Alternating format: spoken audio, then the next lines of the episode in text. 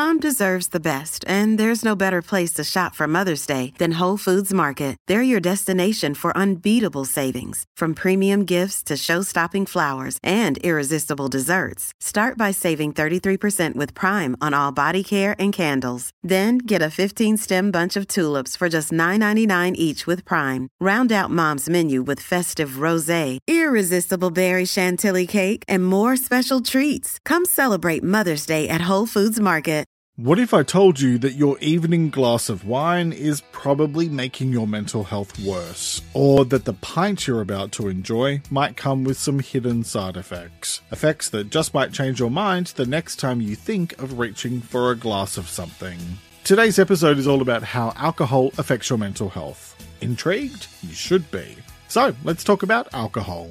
I'm Jeremy Godwin, and I teach you how to improve your mental health with weekly videos and my podcast, Let's Talk About Mental Health. You know that old saying, you are what you eat? Well, today I'm changing that to you are what you drink. Alcohol is pretty much everywhere around us, but we don't often talk about how it affects your mental health or how to make smarter choices about your alcohol consumption. So, how does drinking alcohol affect us? Alcohol slows down the brain's functions and alters the balance of chemicals in our brain.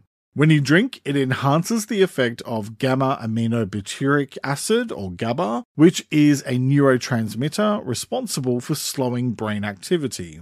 And at the same time, it inhibits glutamate, which is a neurotransmitter that excites your brain. This leads to a slowing down of brain activity, resulting in feelings of relaxation, which is why so many people use alcohol to relax and unwind. But here's the thing while the occasional drink might offer temporary relief, chronic or regular drinking can have a significant negative impact on your mental health. And this is because alcohol alters the levels of serotonin in the brain. And serotonin is a vital hormone that helps regulate our mood. Alcohol use can lead to a decrease in serotonin levels, causing feelings of sadness or depression. Plus, alcohol can interfere with our sleep patterns, resulting in poor sleep quality, which further escalates these feelings. So, how can we manage our alcohol consumption and make healthier choices? Here are five simple tips to get you started. Tip 1 Reduce your consumption. It may sound obvious, but the less you drink, the lower your risk levels cut back on drinking, or take a break altogether. Or you could do things like choosing smaller serving sizes if and when you do drink, alternating between one alcoholic drink and one non alcoholic one. It's all about making smart and considered choices.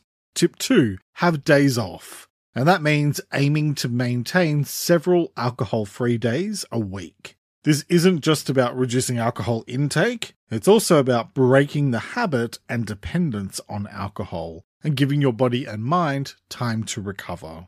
Tip 3 Choose non alcoholic substitutes. Nowadays, there are lots of non alcoholic options for beer, wine, spirits, and even cocktails. So you can still enjoy a drink without having the alcohol that normally goes with it, or the side effects for that matter. Imagine having a few drinks without slurring your words, or telling everyone you see how much you love them. It may sound crazy, but it is possible.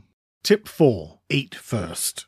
Never drink on an empty stomach. Why? Because you usually wind up drinking far more that way and have much lower inhibitions, which is a nice way of saying you're probably going to make a fool of yourself. Plus, the morning after the night before is going to feel like you've been hit by a truck.